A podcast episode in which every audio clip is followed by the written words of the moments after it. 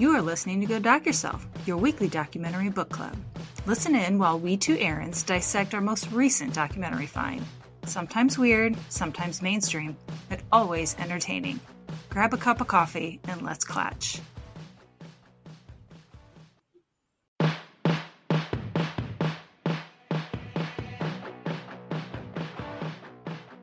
Hi, and welcome to Go Doc Yourself. I am Erin McCart. And I'm Erin McCart. Hello, hello, everybody. Welcome back to the last week of Spooky Month, in theory, because technically the next episode will be on like the 1st of November, so that doesn't count. That's not Spooky Month anymore. That's right. We'll move on to Hallmark documentaries at that point. Do they have documentaries? Now I'm going to have to look it up. I know. Surely there's a documentary about the phenomenon of Hallmark movies. Ooh. I will have to look at that. As you once told me, all of Halloween, you are death, death, die. And then as soon as Halloween is over, you move on to, you know, the feely good, lovey stuff or whatever. So, Yep. I just switch right over. It makes me happy. This week, you guys, this was my pick. And it lived up to all of my hopes and dreams. It's everything I wanted it to be. It is Hell House, which was done in 2001. It's an hour and 25 minutes long. I rented it on the Amazons.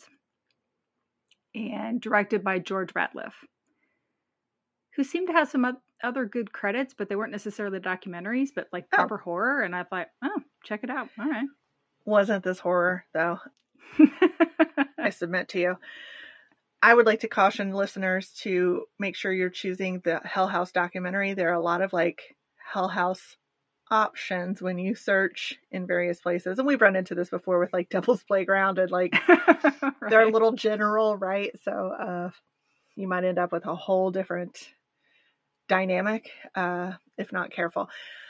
And also, I think that some was just difficult to find because I think I had trouble like the description wasn't there or something. There was something going on. And basically I figured out it was the right one because there's the guy's face, the picture. And also that was like linked up online somewhere. So I was like, okay, I'm pretty sure this is the right one, but just maybe because they're older, it's just a little bit less clear. Mm-hmm. Well, and I searched for Hell House and then I went into genre. So you can pick documentary and kind of filter pretty quickly, which makes it a little bit easier to filter out all the horror movies, which I'm sure are also amazing. So yeah, clearly. Mm-hmm. All right. We're joining Trinity Church of Cedar Hill in Texas, because of course, this is the 10th year that they are sponsoring. They are putting on their version of a haunted house is the jam here. Yeah. And this year, the theme, I will question that it's not a theme, but the title of this year's is The Walking Dead. I don't know if you guys remember, it was all the rage. Well, no, that was pre-Walking Dead. That might have been the comics were popular at the time. I don't know that I really cared enough to like pin down that name. Right. But basically, I wrote, they're disturbing young people into giving their lives to God. Yeah. Yeah. It's a scare tactic, but I feel like that's most of what the church does is scare tactics. And then also it's a lot of grooming and peer pressure and all of that is all combined to give your soul to Jesus. It is fascinating. I couldn't wait to talk to you this week. And we were talking a little bit before we hit record that I was very conscious of like not texting you and be like, have you seen it yet? What did you think? Like, where are you in it? I couldn't because I knew that I wanted to keep all that for the show. So good times. So what are some of the themes that we're going to discuss in Hell House? So it seems like family violence, pretty standard, suicide, abortion, drugs and alcohol, also drunkenness and drunks. And I'm like, that's a lot of emphasis on drinking, just saying. I found fascinating that they also had some previous scenes that they were going to call upon. Again, this is a lot of shock value stuff that they had done a Columbine attack scene acted out because this here is real. I'm like, that's really so tasteless. But they don't seem to be concerned with any of this. No. No, the other two categories I kind of mentioned later are homosexuality and the occult, which is always in the forefront of their mind. All of these are the worst case scenario, in my opinion. It's sensationalized in a way that I find that the average person would be really stunned to see acted out in this way. Yes. And as we go through, it's a lot of victim blaming. There is very little consequence for how people got into these situations. It is entirely upon the person who has just been traumatized and then how they deal with that trauma, and they're being punished for it. Right. Everything. And basically heckled the whole time as well. So absolutely. Yeah. The planning begins in August, but they want you to know that this is not just a fundraiser. But I'm going to challenge that, because at no time do they talk about the cost or the profits of putting that on. However, I have some math and skills, so I have some figures to discuss when we get out into the world of this. They do have some very creative ways of depicting certain things. Like, they've decided they're going to do a scene where the souls are in hell. So they're building a plexiglass floor that you can kind of see it under, like you can stand on and see through, or maybe not stand on, but you can see it. And they're going to fill it with like misty smokiness and have like people beaten on the, barrier there, and kind of really again, really get into it. And I love the creativity. I wish that it were channeled a little differently. And they also have some interesting moments where the youths are describing their views of being in hell. And I find that is also pretty fascinating. A lot of Old Testament, a lot of Dante-esque viewpoints. I personally like the Greek form where you're like rolling that rock uphill all the time. I think that's... Sisyphus, yeah. I think I've worked there at Sisyphus, Inc. I've worked there. But it's just such a funny, I don't know. I find it so interesting that the way people depict hell and what it's going to be like. Cause I'm like, I've been in some really horrible situations, and if I was going to pick a hell, that might be it.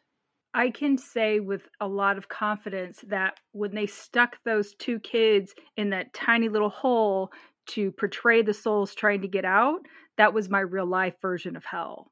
Because they were just trapped in there in this tiny space with like no way out. And I thought, well, you nailed that one on the head. That's hell.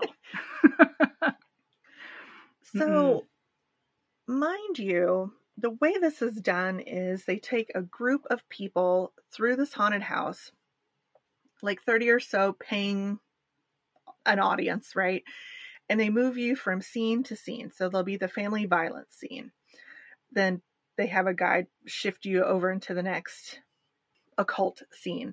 And then they're shifting you through. And at the end, that's where the hell plexiglass floor thing is. So kind of an interesting concept. Like, the way I'm familiar with a haunted house is you kind of move with the traffic of the people that are around you. So if you go with a group of 4 people, basically you're all walking up the stairs where people are grabbing your feet through the wooden, like the open stairs, which I'm like, that's a hazard. Don't do that. Yes. But you're kind of going at your own pace. You're not necessarily guided like this. I'm going to counteract that, because I haven't been into a haunted house in a very long time, because a lot of haunted house scare is dark, confined spaces. And that truly is terrifying to me. So they've done their job well, and I'm not going. But the last few times I did go, there were so many people, they're pushing you behind. And so you're pushing the person in front. And so it's just this nonstop, I could have lifted my feet up and moved with the traffic, as it were, again, which is horrible. Cause then you're just like, I can't go anywhere. I'm stuck. But still, it's not that, the way this is done, because it's not like a chunk of people are moved like through that. It is still the flow of whatever. So I found that kind of interesting, but as you continue to go through this documentary, you understand why that is. So at this point, can we talk about the tryouts? Because this, my friends, is full of actors from the church. Which, again, would have done well in Coven. I'm just going to throw that out there. This is where he needs to go start finding some new, fresh meat for his movies. That's true. Yeah.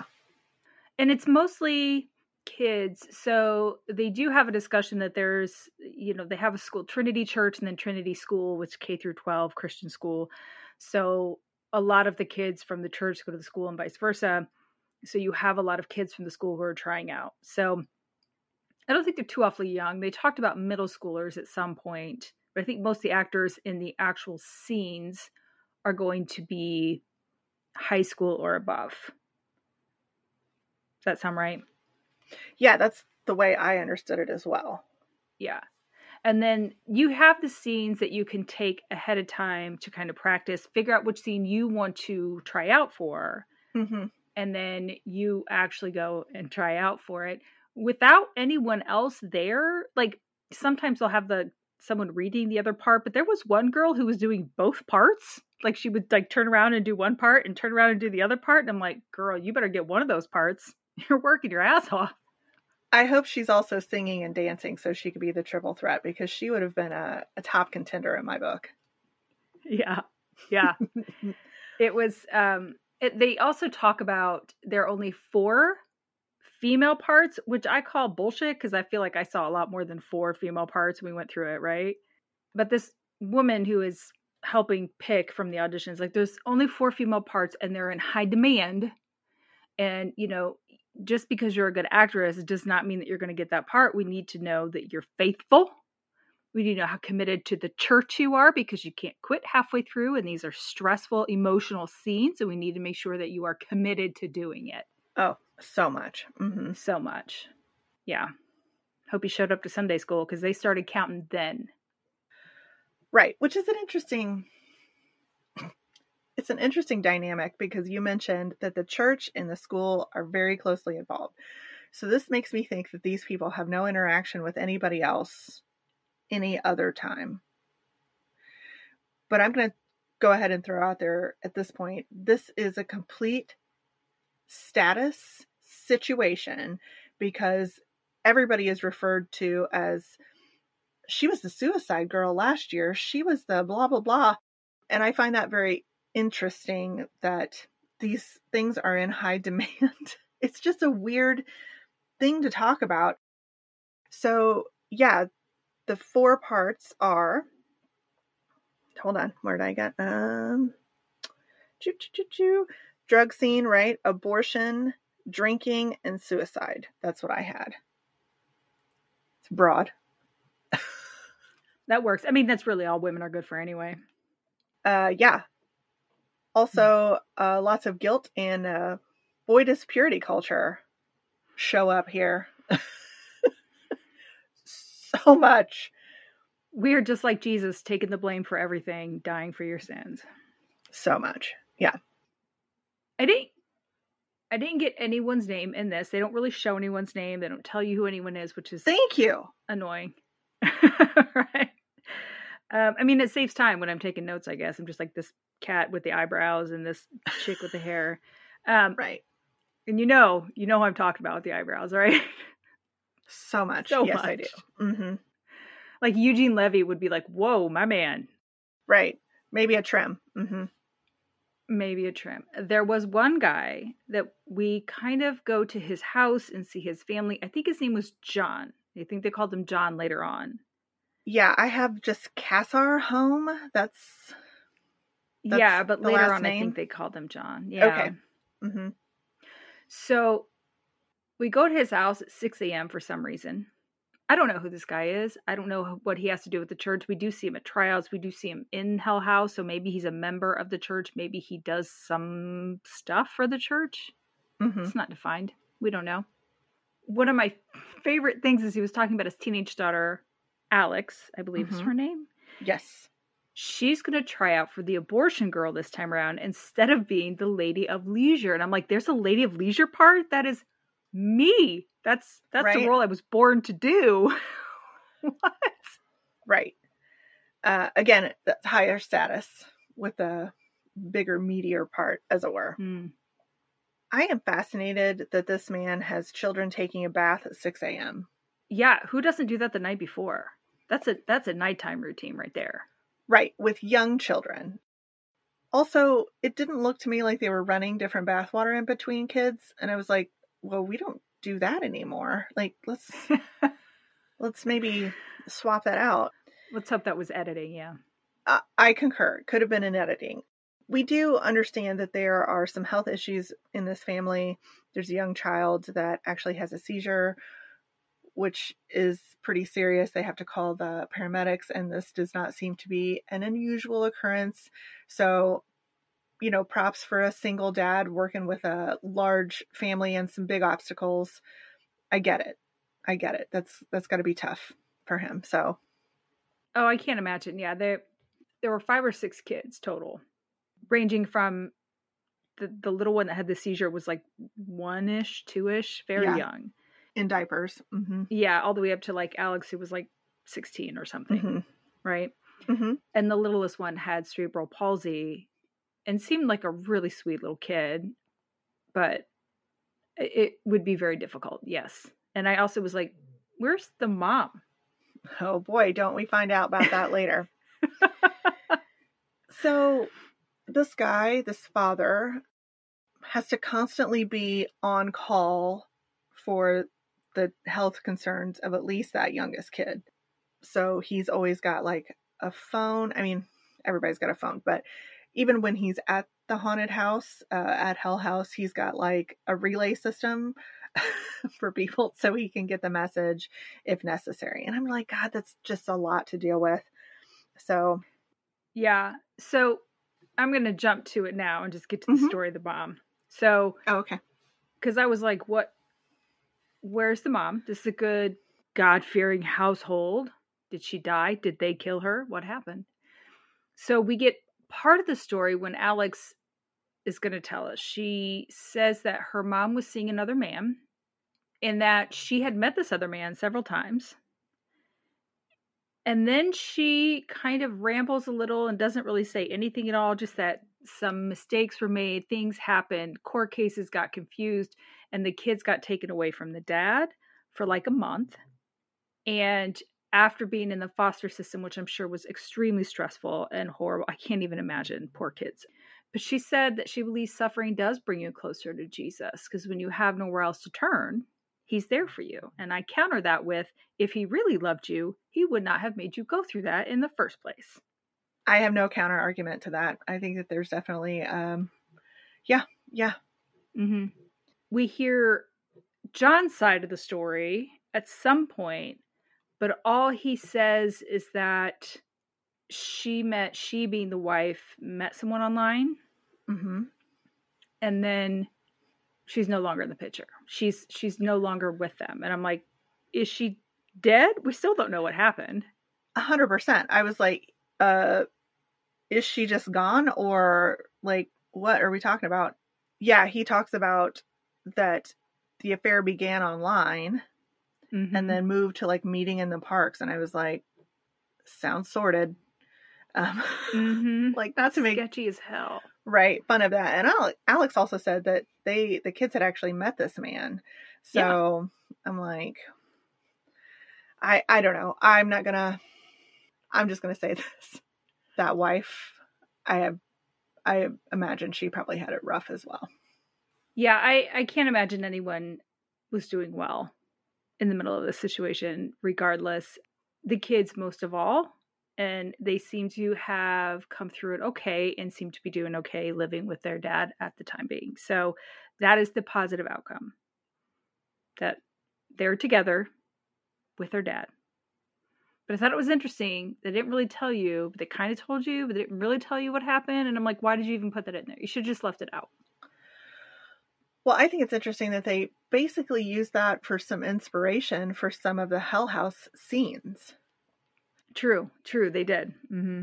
So do with that what you will. Can we also mention that this church is a Pentecostal church, which I had to look up. And it says the Pentecostal church is a movement within Protestant Christianity that emphasizes the gifts of the Holy Spirit, specifically speaking in tongues, or what scholars call glossolalia, that's a fun word, as well as supernatural healing and other manifestations of the Holy Spirit. They do highlight the speaking in tongues. There is a lot of worship footage happening, so you can see it in real time. Very interesting. I would like to direct you towards a little concept called, oh shit, now I just forgot it. The hysteria. Mass hysteria.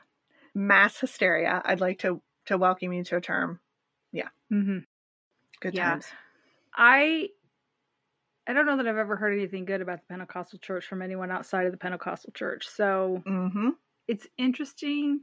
It's, I don't know. I think it's fitting that they're the ones doing this because they seem overly dramatic anyway. So let's just put that into action. Yeah, I think the Costals also have some of them have the long hair stuff and the girls in skirts and that kind of thing can also be somewhere with them. But I don't have a great reference for that. Are they the ones that handle the snakes? I think they are. I was going to say that as well because I'm like, I mean, I think that kind of goes hand in hand with the gifts of the Holy Spirit because if you're faithful enough, the snakes are going to be like, well, you're just too holy to bite. I thought it was if you get bit, Jesus will heal you, but either way. Oh, okay. Somebody can let us know. I'm sure. It's fine. So moving on from this point, we talked to the main pastor. I don't know who he is. Tim, Jim, people said his name, but like, again, he was never really introduced. He talks about the goal of Hell House is to do dramas in a unique way so our culture can receive gospel of Jesus Christ. Yeah, there was no gospel giving, really, throughout this. No, and I am again fascinated by the fact that they think they have to scare you into loving God instead of love you into loving God. Like, this is a very negative vibe in this church, if I'm being honest. It's all about what you can't do, what you shouldn't do.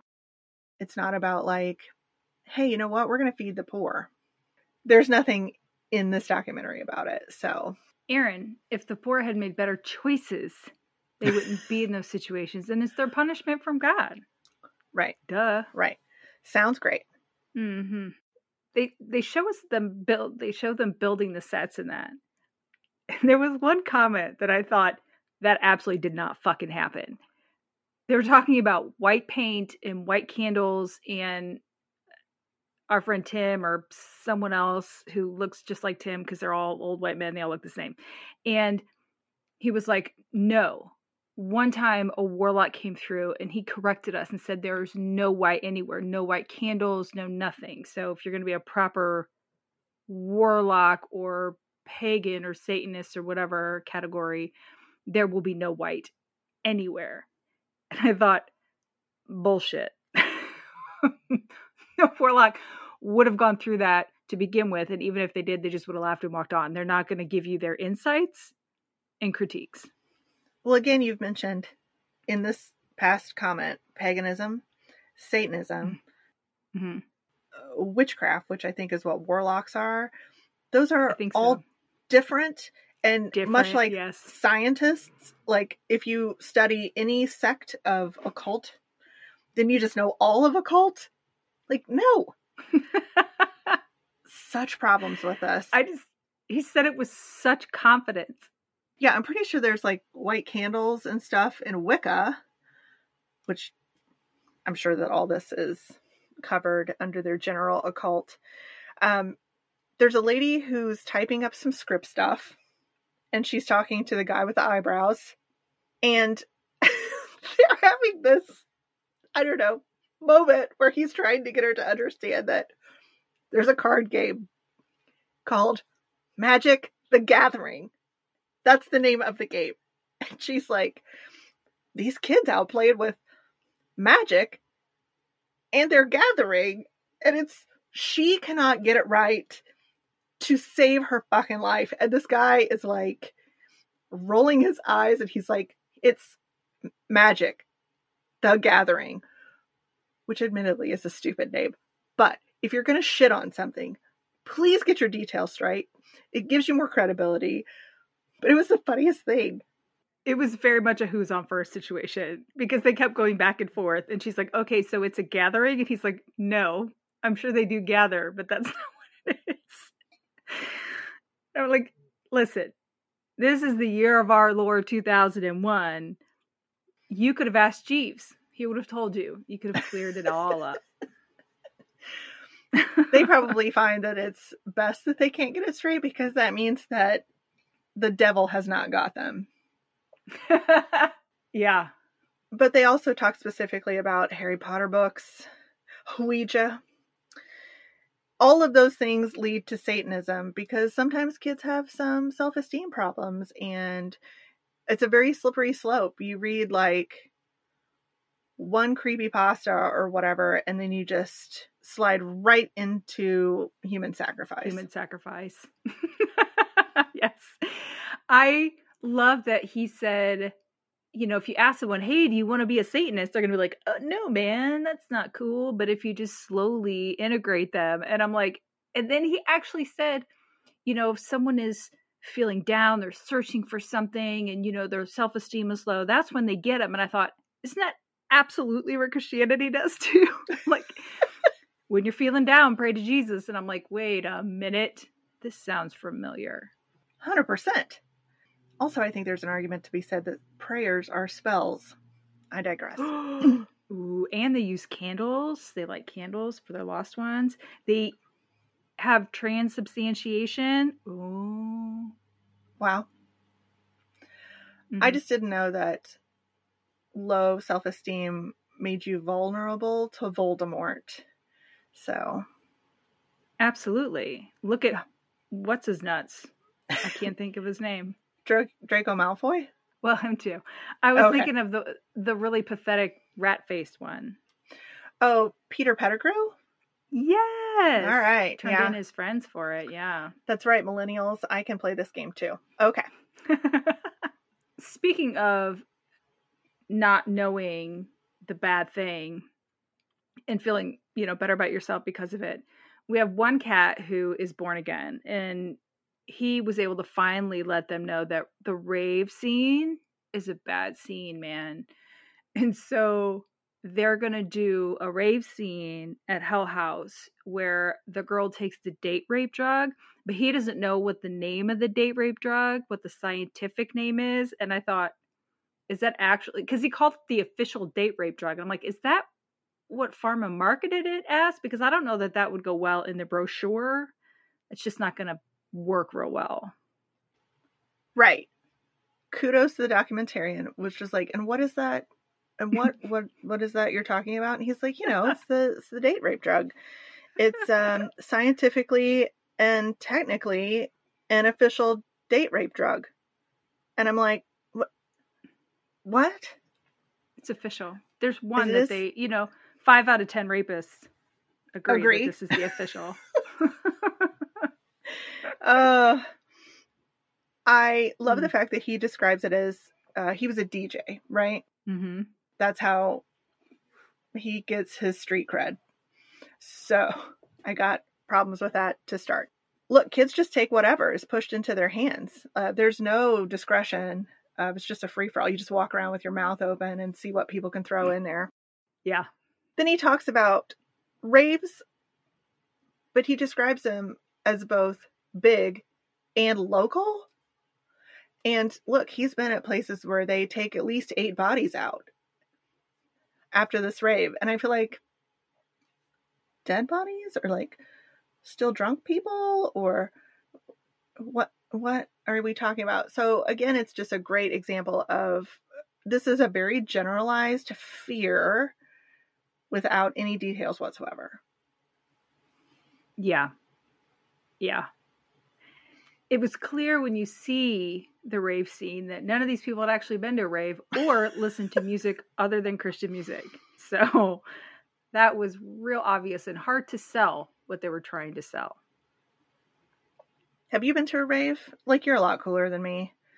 Was there a moment that you had glow sticks and you were like doing the... I think I was kind of, I was like 21 or something when I went to a rave or two, and it wasn't really my jam. Like I went with friends and I just hung out, but I was the designated driver. So I just kind of hung out with them. I did not have the pacifier. I never understood what the pacifier thing was because they would have those in their mouth or the glow sticks. I guess I got that part. But yeah, I just kind of hung out for a bit and then left. I was never real big into it. Would you say that raves are synonymous, quotey fingers, with ecstasy? Like, yeah, that was the more popular drug, I think. I've never done ecstasy, which is a shock to myself amongst other people. Of all the drugs I've done, I've never tried that. So yeah, I don't, that's what I think most people are taking, that and acid or shrooms or some kind of hallucinogen. So, right. Which would kind of support the, visuals of the glow sticks. Right. Yeah.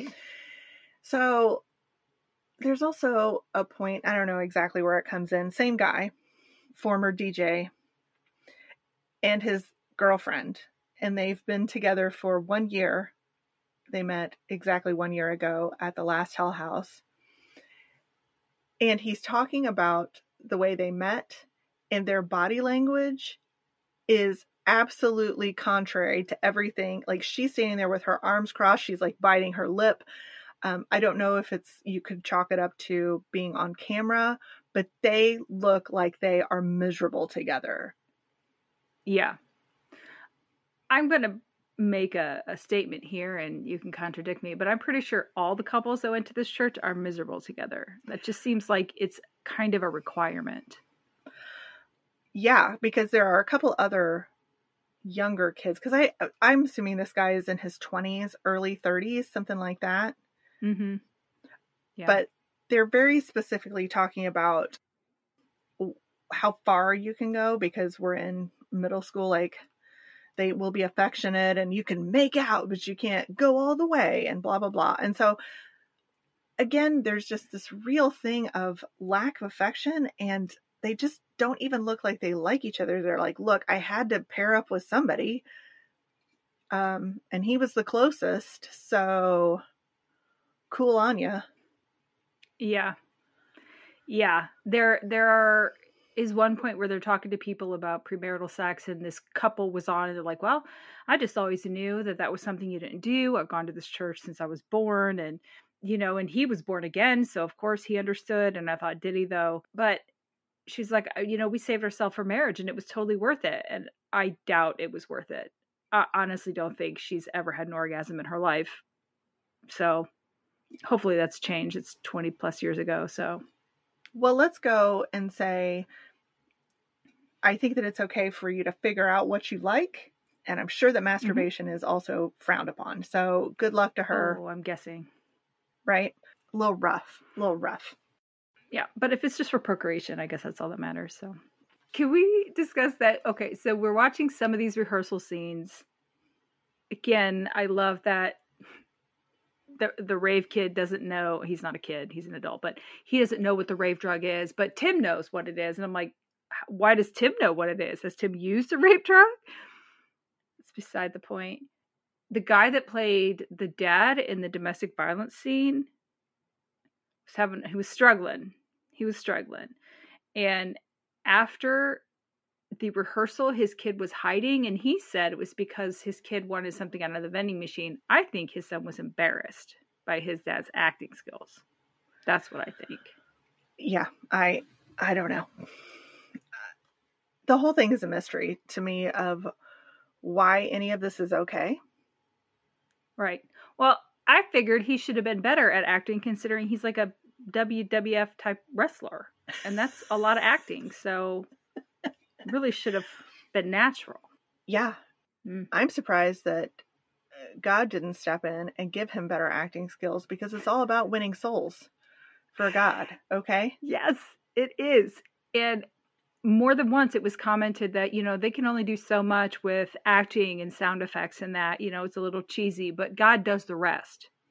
They can only start this process, and God will fill the rest. From the scenes I saw, God did not show up. So they should try harder. he's like, look, I'm not sponsoring this anymore. You guys just have really wasted what I've given you in general. I won't have my name put on this anymore. Yeah. All right. Let's talk opening night. Oh, let's do. This is a really big production, right? This isn't like a little house. Like, I've been part of a haunted house where it was like fairly small and you just jump out and whatever. This was big. Like, you have to get in on a hayride, like a trailer with hay, just to go to the beginning. And I'm guessing getting taken back from the end. And there are different, like, trailers, different houses. There are some scenes outside. There's a control trailer that has video monitors and kind of controls the sound, because they have, like, background tracks with some voices and music and woo and shit. And God's monologue. Like, there's that as well. Yeah. Mm-hmm. So yeah, there's a lot going on. They've invested a lot of time and energy into this. I'll give them that. It's something. Did you find it funny that, number one, they were selling concessions, which I loved? Like, Jesus is more palatable if you have a soft pretzel. We all know it. Absolutely. Actually, a margarita would make him even more palatable. Number two, there are 25 people in that, like, production trailer. There are so many people in that trailer. Mm-hmm. It's not a big trailer. It's a little trailer, yeah. And they're using walkie-talkies, and some of it is to, like, talk to the guides, which are children. Mm-hmm. Which I'm like, maybe one adult could, like, swap out and go and move the people from one place to another. Seems like a big responsibility for a 16-year-old kid. So I'm like, so they're sitting there and they're like, cue the deer or whatever. It is so funny to be like, well, can you have him go to the other trailer and see if the knife is there? No, it's not a butter knife. It's like a steak knife, and it's serrated, and it's got to be scary and sharp. And it's so, I'm like, just walk your ass over there and get it. Yeah. A lot of problems. Mm-hmm. You were talking about the math. So tickets are $7 a piece. And if they said they had, what, like 12,000 people last year, mm-hmm. How much would that be? Well, I had some different ones. Hold on, let me look. Do you have it? I don't. Okay. I just said it was $7 a ticket, and they had concessions, so they were just raking in the fucking dough. They said in the 10 years they've had about 75,000 people come through. Oh, okay. Yeah. Okay. At $7 a pop, that's $500,000. Yeah, that's a lot.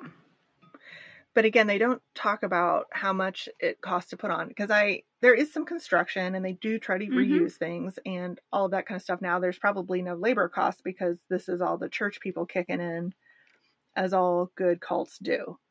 Yes, absolutely. But where is that money going? Back to the church, of course. Duh. Jesus needs money. Right. So it's just food for thought. It's not just about being a fundraiser, but it is a pretty good fundraiser. It is. I mean, if you're making, 12,000 people, $7 a head, that's $84,000 in over 3 weekends. Because I think they only did it for 3 weekends in October. Mm-hmm. Mm-hmm. That's not bad. Right. I also did get online because I was trying to find what the cost of putting this on is. There's a couple things later that might make that a little bit more applicable. Mm-hmm. But one article I read said that the cost had been up to $12. So, you know what I mean? So, I mean, that changes things a little bit. But I think it's a little bit disturbing to not understand where that money goes. So, yeah. Yeah. Well, it's much like taxes. You give it and hope that they do the best with it, and they generally don't. So, right. Yeah. We do have a cop throughout this that talks. I mean, he was called to be a cop, and he was called to,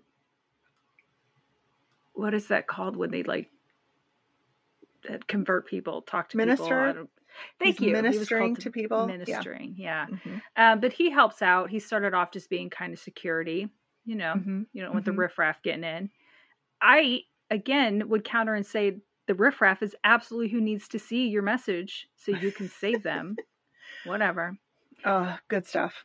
Yeah, but he seems to play a pretty big role in this. Also, he helps with gun safety because they use real fucking guns, Aaron. Thank you. They sure do. And he's he gives him a quick overview of how to tell if it's a blank round or a real round. And I'm like, there are plastic guns. And the fact that some of them are.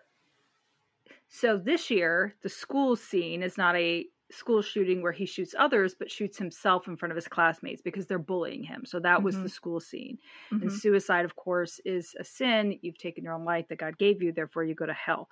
And if he put that gun next to his head, even with the blank, I have a feeling that would really damage you. And also, how many times are you shooting that off a night? You're in a small trailer or room. How are your ears not just ringing? I mean, I don't know. It's all about the reality. I mean, what if there's a gun expert among these kids? And if you don't use the real thing, they're not going to be swayed to come to your side. Listen, you got to sacrifice for the craft. That's what it is. Oh, my God. Yeah. So here are the things that we get to see. We get to see the school shooting, which was a suicide scene. The drug deal scene, which was not the same people who did the rehearsing, so that was interesting.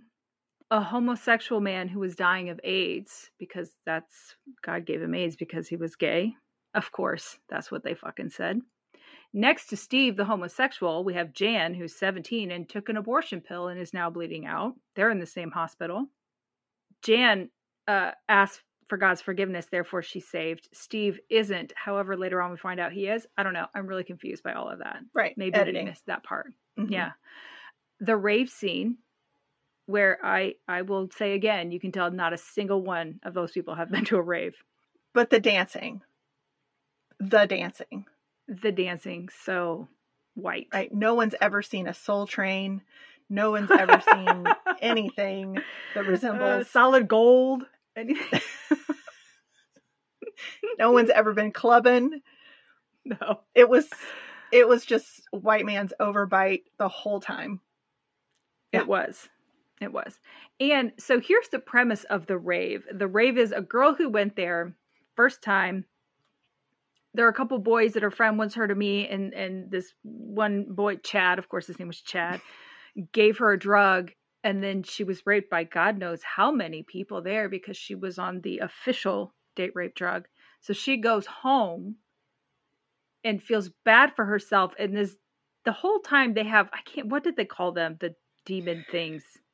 Had that they were demons. So these are people in black robes and masks, and they're basically egging you on. They're bullying you into like doing dark deeds or whatever.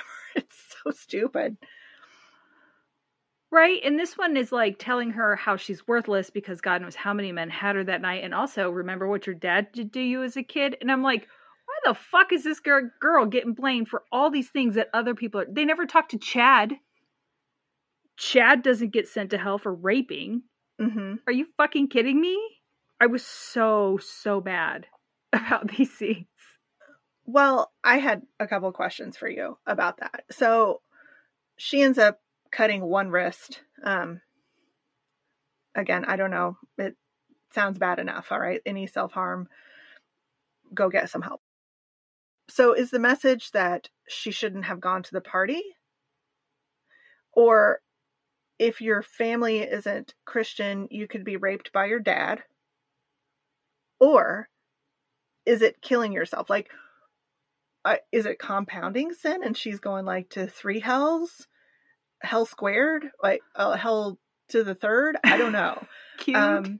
Right? Like, what are we? Where was the bad decision made?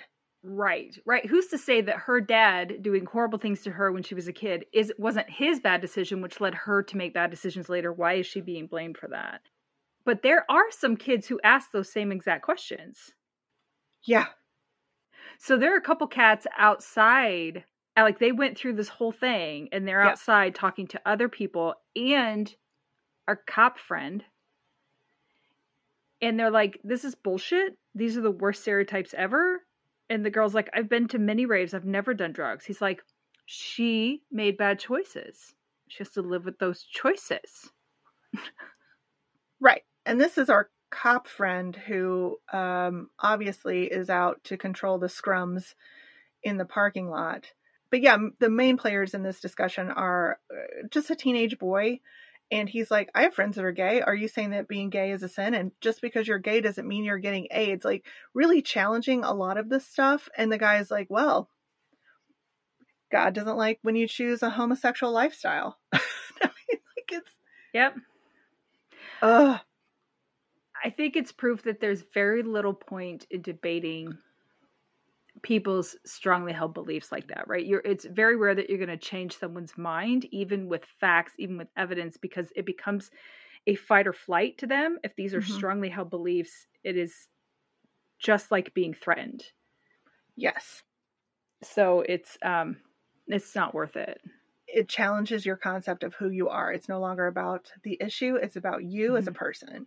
Yes. But I got to tell you, that teenage girl in the red sweatshirt, when she is talking to this grown ass man, and she's like, so you're telling me that if someone is so depressed and they are not of sound mind that they kill themselves, they don't get entrance into heaven.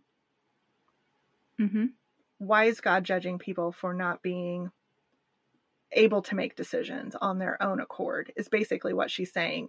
And I'm like, it's so, she is very calm. I mean, like, you can tell she's like peeved, but she just hands his ass to him. And I love her. I do too. And she, like you said, she was calm. Whereas the teenage boy was getting very worked up. And she was like, step back. And she kind of took over and started talking. And I will say the cop kept his cool as well, but he, you know, he had no rebuttal other than, well, the Bible says, she made bad choices, so it's stupid. They show a scene where people get into heaven, and this is where we see that Steve apparently at the very last minute spoke Jesus's name, and so he got in. Well done, Steve, for that 11th hour call in. But the voice of God said, there was nothing you could do to make me stop loving you.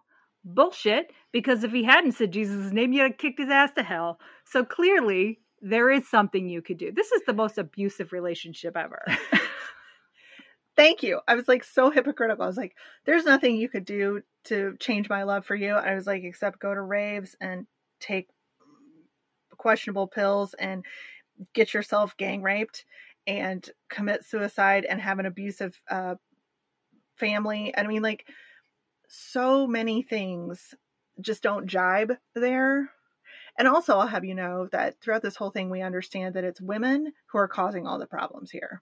Like, the mom had the affair, the girl commits suicide. I mean, I guess the boy in school committed suicide also, but that's not really what they dwell on in this. So yeah, the girl who got herself pregnant and had to get an abortion. Yeah. But what I took away from this was, I can live whatever fun lifestyle I want, and as long as I say I love Jesus at the last minute, I'm in like Flint. So live your life, people. That's right. Bart Simpson had it right when he said, my plan is to do a deathbed confession. And the preacher's like, oh. I love the Simpsons. They get it so right every once in a while. It's so funny. Can we talk about the worst part of this entire thing? You get to the end, and then you get lectured? Oh, yes. Okay. You do get lectured by a juggalo. So I don't understand. There's juggalos in hell. I mean, that is terrifying. Aren't all juggalos going to hell?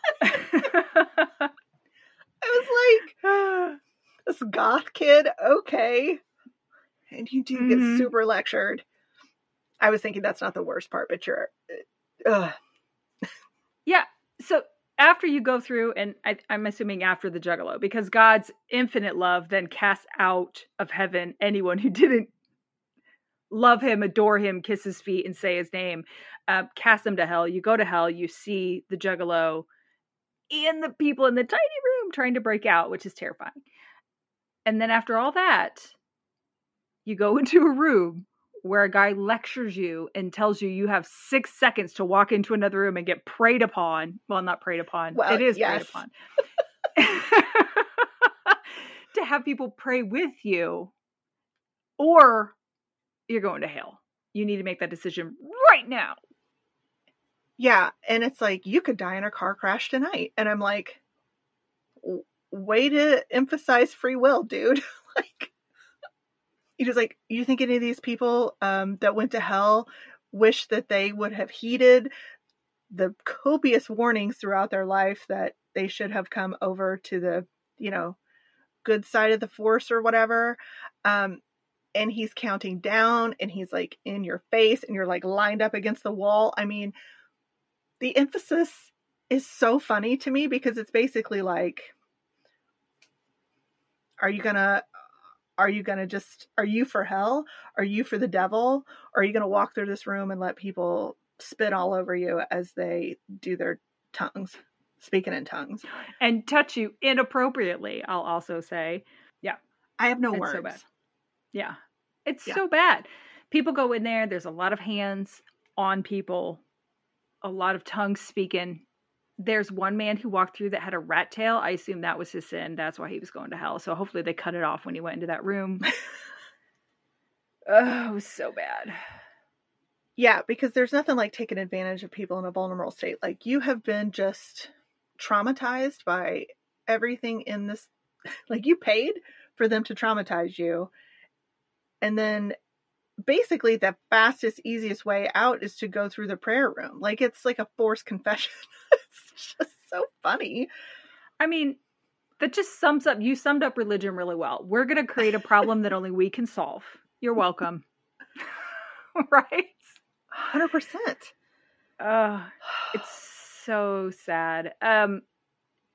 They then talk to people who say it's the end of times. These are just like you said, just like people confessional type thing. It's the end of times, and they're sad, but they're also happy because that means Jesus is going to come find his bride. And I thought, his bride?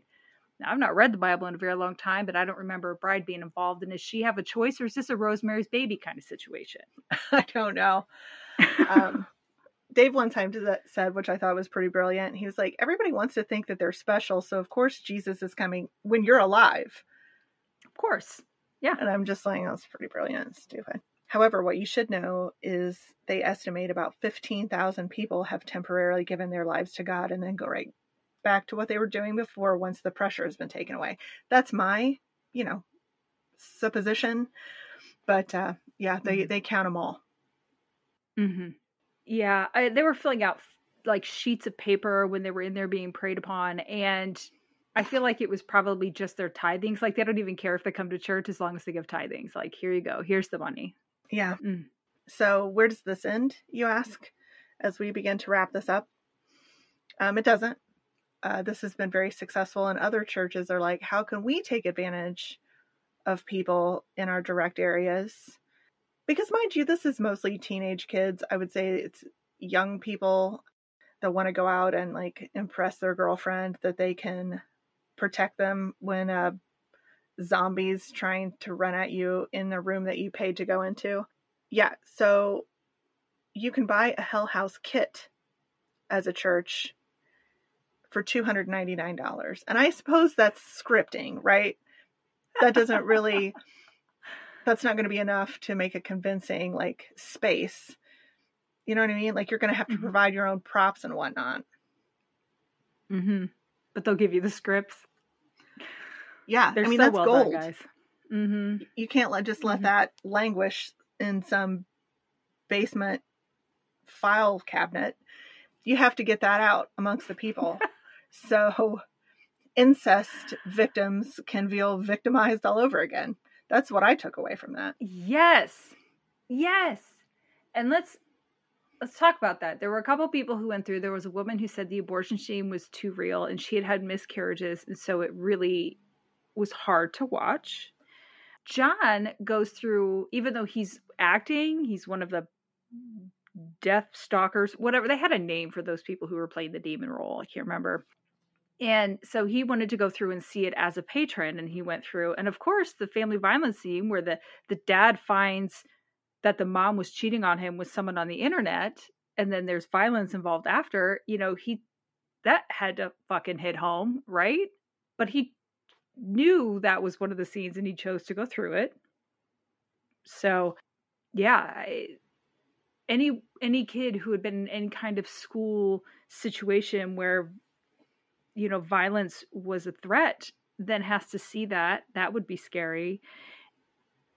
And so, you know, when you look at the one where the kid shot himself in the school, what does that message tell you? The kid killed himself. He went to hell.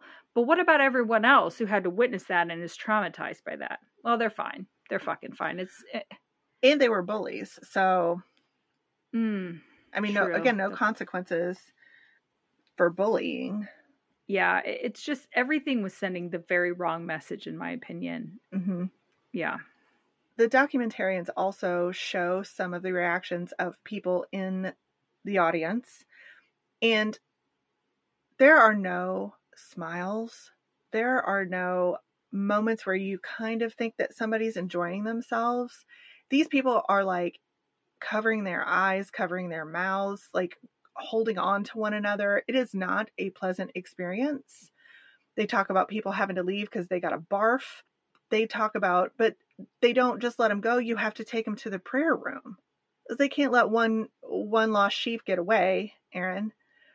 No. So, yeah. Well, earlier they had discussed that not only is it that you have to do right by yourself to go to heaven, now you have to make sure everyone else does what they need to do to get into heaven too, or your soul will be in jeopardy. And I'm like, fuck all that pyramid scheme. No, thank you. No.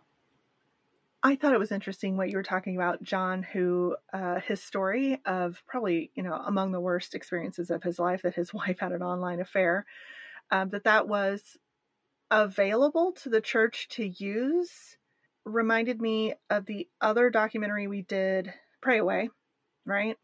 Where the young lady had been raped, and they were like, we need to use this. And she was like, I don't feel comfortable with that. And they're like, that's sweet. Do it. And she was like, you know what I mean? So it's like, you're being vulnerable, because again, we've talked several times about, I can understand the community in your church, and you're supposed to be like talking to people about the worst shit in your life. Right.